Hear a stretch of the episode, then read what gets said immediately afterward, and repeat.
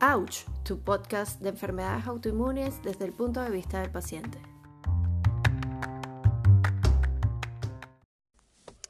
Hola y bienvenidos al podcast Ouch. Aquí María González nuevamente conectada aquí con ustedes. Estoy muy contenta de poder estar nuevamente para hablarles un poco más de la revista. Y hoy les voy a hablar específico del artículo, el, el último que escribí, que se trata del falso positivismo yo también lo he escuchado eh, nombrar como positivismo forzoso o como la omnipresencia del positivismo. Este es un tema muy controversial y trae muchísima polémica porque se está usando mucho para el bienestar y la salud de las personas, pero en particular siento que es un tema controversial cuando se toca eh, más en relación con la enfermedad. Bueno, antes de explicarles de qué se trata el artículo, tengo que explicarles qué es este pensamiento positivo que nos vende la idea literalmente de que somos lo que pensamos, de que nuestro, nuestro cuerpo acata lo que la mente va a ordenar y este, tiene afirmaciones eh, eh, meramente positivismo puro, que es estoy sano, merezco estar sano, este, nada de las cosas malas me van a afectar, elimino todos los pensamientos prejudiciales e incluso esto es lo que va a lograr que mi sistema inmunológico me fortalece. Muchas personas con muy buenas intenciones eh, te van a vender esta idea como la vía para recuperarte de tu enfermedad. Este pensamiento positivo lo vas a conseguir no solo eh, viniendo de personas que no tienen ningún tipo de enfermedades, sino también de personas que están enfermas que siguen esa línea de pensamiento. Lo que sí siento es que se está, pareciera que se estuviera creando es un, dos grupos binarios de los que piensan positivo y los que no están tan positivos con respecto a su enfermedad. Yo personalmente pienso que eso es lo que menos necesitamos es dividirnos en los positivos y los negativos, sobre todo si sufrimos enfermedades autoinmunes. El propósito de este artículo, lo que yo busco es tratar de explicarle a una persona que está saludable o que está plenamente pro el pensamiento positivo, eh, que realmente ofrece a, a otra persona que no está tan positiva o en pro del positivismo. Porque ¿qué pasa entonces cuando el pensamiento positivo se le ofrece a una persona enferma del sistema inmune que no tiene cura ¿Es el pensamiento positivo el mejor a seguir? Y esa pregunta la hago en el artículo y la respondo en, en dos partes y con dos ejemplos diferentes. Yo antes de empezar a explicar cualquier tipo de ejemplo, eh, vuelvo a recordar que es importante entender las etapas del duelo. La persona cuando ya se enferma pasa por estas etapas del duelo, que no es de una muerte de un familiar, pero la, la pérdida de su salud y va a pasar por la etapa de crisis, negación, ira, depresión y aceptación. Estos procesos no son en líneas, eh, pueden ir de atrás para adelante y pasar de diferentes etapas. Y lo otro es que es muy individual el proceso de la enfermedad. Y por eso insisto que si vas a dar algún consejo, primero tienes que evaluar en qué etapa del duelo se encuentra esa persona con respecto a su enfermedad y lo otro que tienes que evaluar es al individuo como tal. Tú tienes que ver quién es esta persona, está abierta a escuchar tu mensaje ahorita. No, probablemente no si se siente muy mal y yo te pongo dos ejemplos puntuales en el artículo. Te digo primero la persona recién diagnosticada. Si una persona está recién diagnosticada, lo que menos va a querer escuchar es un mensaje del positivismo puro. Esos mensajes que les comenté antes de Frases como tu mente controla tu cuerpo, trata de pensar en positivo o que vino a enseñarte la enfermedad. La persona recién diagnosticada está aterrada, está, bueno, con el susto en pleno. Tiene muchísimas dudas, tiene muchísimo temor, no sabe qué le está pasando, probablemente nunca haya escuchado la enfermedad a la que le acaban de decir. Entonces venir con ese, ese comentario del pensamiento positivo no es oportuno y no aporta absolutamente nada a ese momento. E incluso puede ser hasta tóxico y generar en, el, en la persona enferma pensamientos negativos de catastróficos como pero si tú me dices que, que mi mente enferma mi cuerpo, entonces, ¿qué hice yo? ¿Cómo, cómo es posible que yo me enferme a, yo, a mí mismo con mi mente? Son muy, pensamientos muy tóxicos para el, para el principio de la enfermedad. Tú crees que estás ayudando diciendo algo positivo y es efecto contrario. El otro ejemplo que les doy es la persona incomprendida. Y esto sucede, yo sigo varios grupos porque yo vivo en Australia, pero yo sigo a grupos en, en América Latina, en Estados Unidos y en Australia, y esto es a nivel mundial.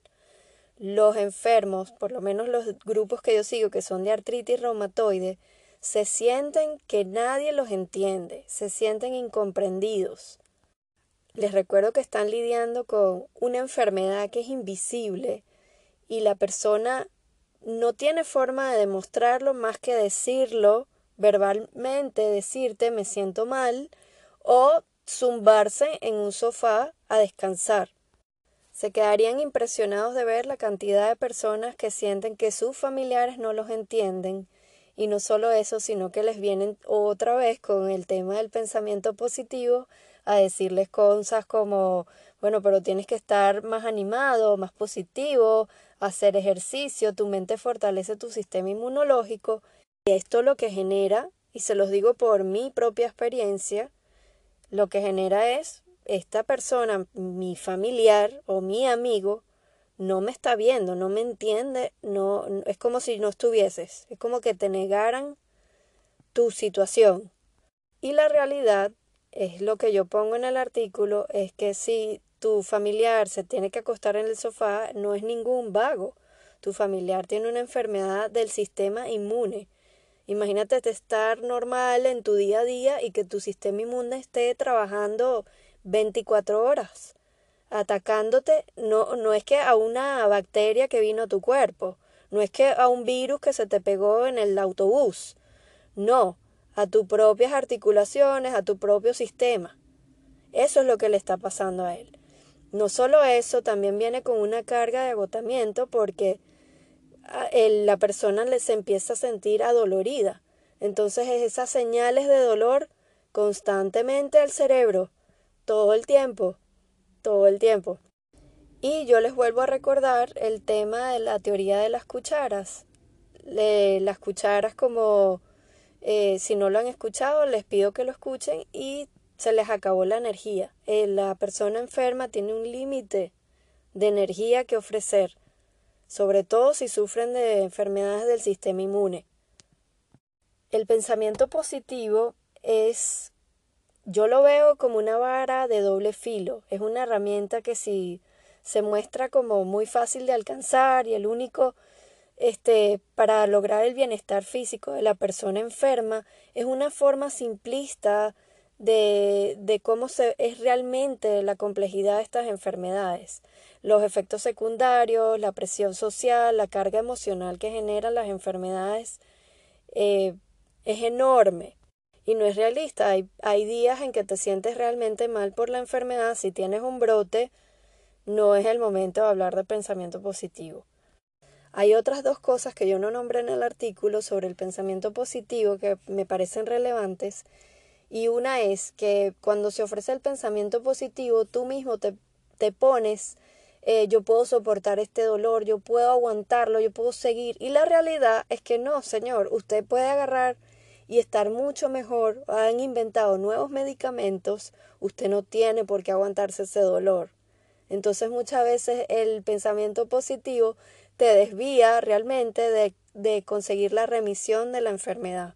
Y el otro punto que me parece del pensamiento positivo que se ve muy afectado, y esto lo hablan muchos psicólogos, es el tema de las redes sociales, el tema de que ahorita todo el mundo quiere estar eh, feliz, con, demostrando que ellos su vida es perfecta en las redes sociales, que no sucede nada, que todo es fantástico y maravilloso, y la realidad, señores, hay que decirlo mil veces, eh, las redes sociales no es realista, este, y esta, estas ganas de mostrar, sobre todo cuando estás enfermo, de que todo está bien, es un esfuerzo incluso mayor, porque imagínate para una persona saludable que se sienta agotada y, y por la sobresaturación que existe de, mantener esta imagen de que todo es perfecto, imagínate para el enfermo que se siente realmente mal.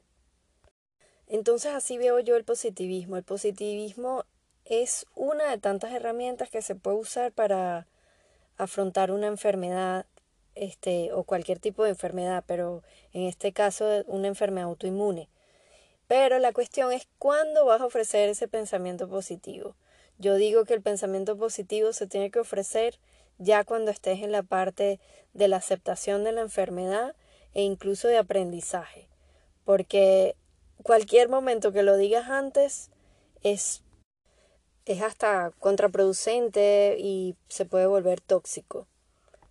Yo en el artículo te dejo otras herramientas que adicionar al pensamiento positivo, otras alternativas, sobre todo si tú no eres de esa línea de pensamiento positivo puro. Y hay unas que son básicas, ir al médico, tomar medicinas, aprender de la enfermedad, hacer ejercicios, comer saludable, dormir, y yo también te digo unirte a una comunidad. Eh, la de unirte a la comunidad, sé que muchos eh, deciden no participar o no, no involucrarse porque piensan que hay mucha negatividad, pero velo como tal vez no es tanto lo que vayas a aprender de la comunidad, sino que puedes ofrecer tú. Hay muchas personas que necesitan ayuda. Y siempre prudencia y tomar lo que tú quieras tomar. Entre las otras este, herramientas que yo te digo son la terapia de aceptación y compromiso. Esta herramienta es para los que son muy realistas con la enfermedad y, cero con el tema del positivismo o, verlo tan positiva la enfermedad. Esto es puntual, es aceptar y eh, tendrías que trabajar con un psicólogo a, a, que te ayude con esta herramienta esta la escuché hace poco y yo te dejo en la parte de atrás de la revista un libro eh, que habla sobre el libro que habla sobre esta técnica que se llama La trampa de la felicidad de Ross Harris. Él ahí explica esta eh, que en las siglas en inglés es ACT, es la terapia de aceptación y compromiso. La terapia cognitiva conductual sí busca cambiarte y modificar tus pensamientos esta sí es un poco más en el área del positivismo y busca así ver, ver las cosas de una forma eh, eh, negando eh, toda negatividad, dejando de un lado algunas incluso palabras. también tendrías que trabajar con un psicólogo y yo digo que lo hagas desde siempre. Si ya te diagnosticaron, tienes que ir de mano con un psicólogo. Yo eh, también te recomiendo la filosofía estoica y esto es algo que aprendí hace poco porque yo sigo una revista que se llama The New Philosopher, el nuevo filósofo, y me introdujo a la filosofía estoica con una frase que me marcó, que es que los, los estoicos eh, no ven la enfermedad como producto de tu mente. Y para mí eso fue vital porque a mí con el pensamiento positivo yo fui de las que caí en ese pensamiento tóxico de pero ¿qué hice yo?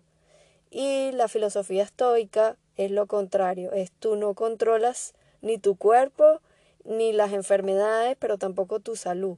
Ellos lo que dicen es más como que tú puedes hacer las cosas bien por tu cuerpo, tu salud y, tu, y todo el tema de, de tu eh, well-being, ¿cómo se dice eso? De tu bienestar. Pero en realidad, si te viene una enfermedad, te vino y no tiene nada que ver con qué estabas pensando. Yo les hice un resumen eh, más o menos de qué se trataría enfocado como si lo viéramos desde el lado de los enfermos, pero ellos también ven el, el pasado como fuera de tu control, ya no puedes hacer más nada y eso es algo que los enfermos nos lamentamos mucho, nuestro yo pasado saludable, bueno, los estoicos dicen, no, ya eso está fuera de tu control, ya déjalo ir. Y otro que hacen los estoicos es el agradecimiento, pero visto desde la distancia. Entonces imagínate que tú te estás viendo a ti eh, con unos este, binoculares desde lejos y, y cómo analizarías tú la enfermedad si lo vieras así. Y yo les pongo el ejemplo de que, bueno, que ahora vivimos en una época en la que tenemos medicinas avanzadas para nuestra enfermedad. Esa sería una de las opciones. También les dejé otro tipo de terapias como la logoterapia. Eh, la logoterapia es de Viktor Frank, eh, quien sobrevivió a los campos de concentración y al final les dejé el libro original que se llama El hombre en busca del sentido. Eh, Viktor Frank, también siendo judío, él es muy de mentalidad estoica y bueno, está relacionado con todo esto del estoicismo.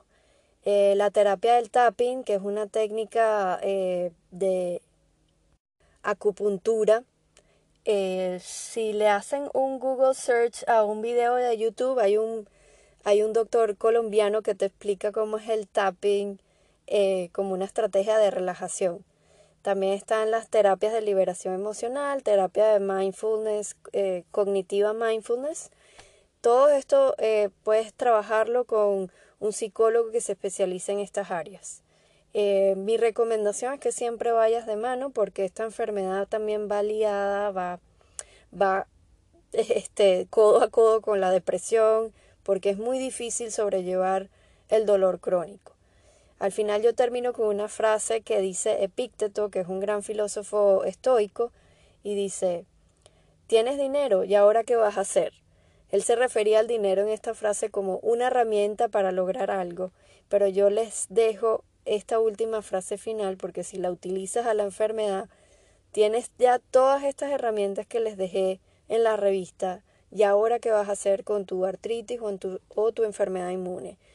La idea de este artículo es terminar con una nota de hay opciones para sentirnos mejor, no están solos en este proceso. Somos muchas mentes que coincidimos en esto del pensamiento positivo, en el sentimiento de, de la teoría de las cucharas, en el tema del dolor que habló Alexia, en el tema del duelo que lo tocó Easy.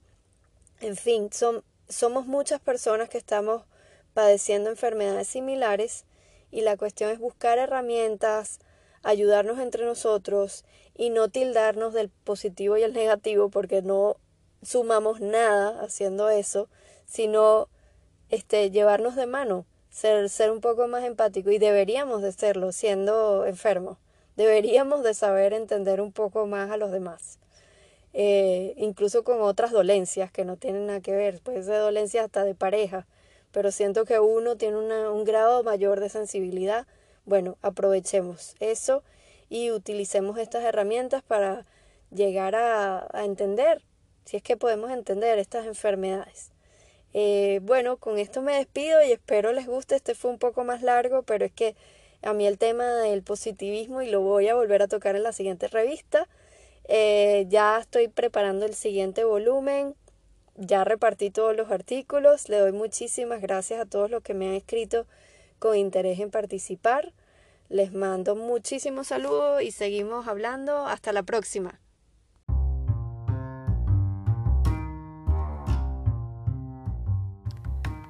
Esto ha sido todo por hoy y los invito a que se unan como colaboradores de la revista o si quieren participar en las conversaciones del podcast, escríbenos a ouch.revista.gmail.com. Siga nuestra cuenta de Instagram en ouch.revista. Queremos saber de ti, queremos saber tu historia. Únete a la conversación.